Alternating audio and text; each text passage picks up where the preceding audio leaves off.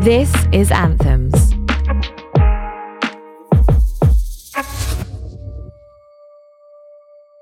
My name is Karl Lokko. I'm from Brixton, South London. Brixton born and raised, actually. And yeah, I'm a social entrepreneur, consultant, advisor, activist, and creative. Your word of the day is love.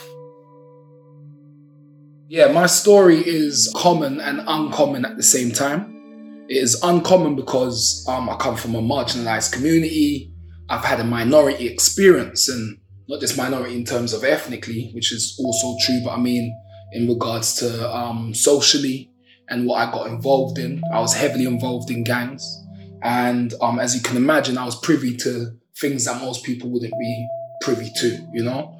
It was a common story, and it is a common story because we all go through changes. We all go through stages, we all develop, and we all at one point will need to transform.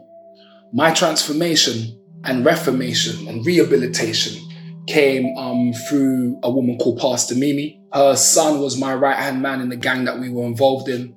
She ultimately went to save her son's life, but with the mother son dynamic, couldn't reach him and basically had the instinct, you know, and uh, um, sheer will and faith to believe maybe if she reaches one of his friends, it might cross pollinate. I was that friend and it did cross pollinate.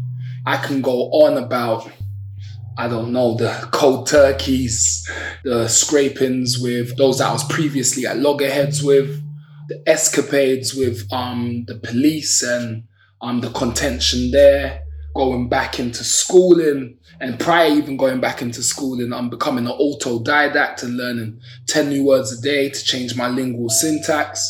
I'm reading a book a week for um, three years. She was a pastor and not only did she give me her time, but she also gave me her her philosophy, which was that centered around um, prayer and meditation and fast. And I actually fasted for two years, um, six days a week from 6 a.m. to 6 p.m.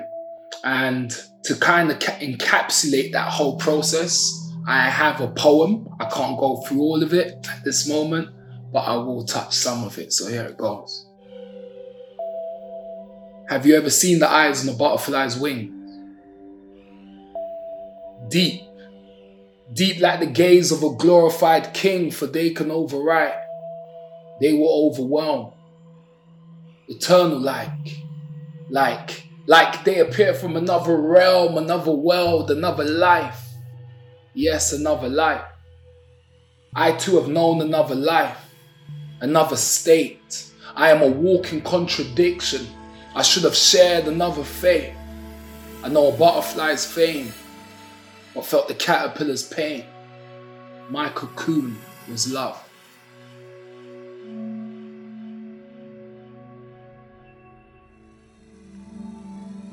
I mean, it was the focal, it was the pivot, it was the power pack that um, enabled me to change. You know, um, first it was defining more accurately what love actually is. Because previously, I thought love meant that I should carry that firearm or potentially five years behind the door across the road to, you know, right wrongs that was done to my peers. And that was my expression of love for them, you know. And Pastor Mimi came with this new concept of love where it enabled you to I don't know, give that love to those that weren't just in your inner circle. You know, she gave me the concept and the truth that love is a choice and you can choose to love. Previously, I believed that love was a, um, a gooey feeling. It was a fuzz that came over you when someone you knew personally did something maybe nice for you, you know, I later on found out that you can give it to anyone, and I decided to give it to my enemies. And the reason why I gave it to my enemies is because through the sessions and the counseling and the conversations and the prayers with um, Pastor Mimi, I was able to identify that the real enemy was actually the ideology that was riding all of us, you know, to actually destroy each other. It was utter deception you know, young men from across the road that had previously gone to my primary school just because of a postcode should now not be my, um, I shouldn't hate them. You know, we have so much in common. You know, so that whole splitting effect of us and them was neutralized when I realized, all right, even if they are in the bracket of them or they, you know, I can give them love. And not just should can I give them love, but in essence, I owe them love. You know, because they share God's green earth with me, you know, because love is ultimately what's going to allow them to be their best selves, that the world may benefit from who they truly are. You know, so I practiced that. It became a practice of mine. I did it consistently. Um, I did it in the face of looking down the barrel of a gun, quite literally.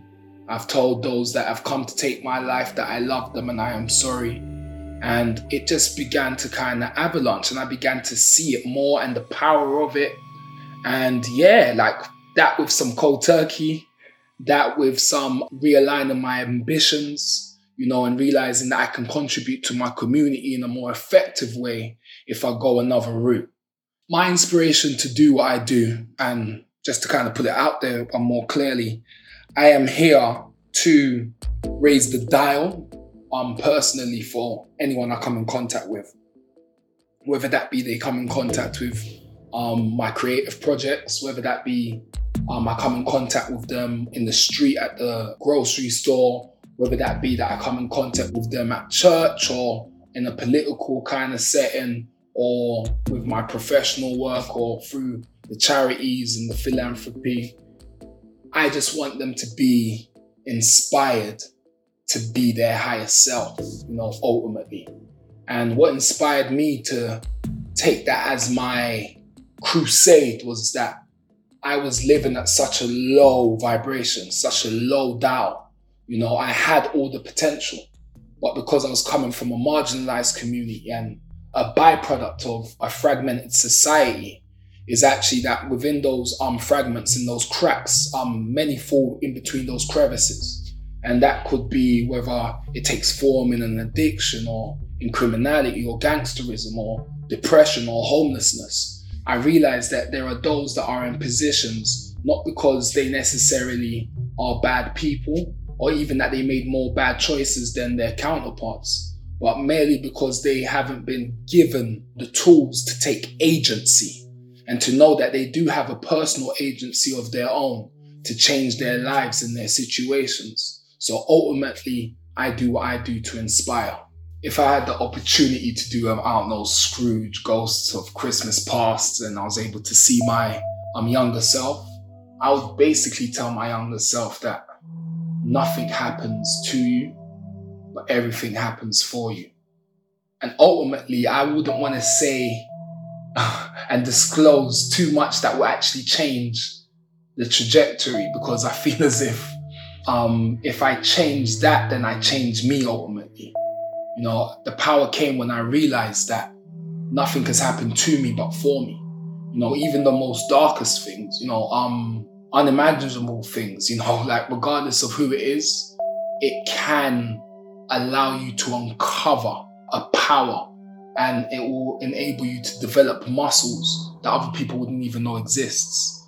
And as the poet Rumi says, that the wounds is where the light comes in. And I truly believe that. Love.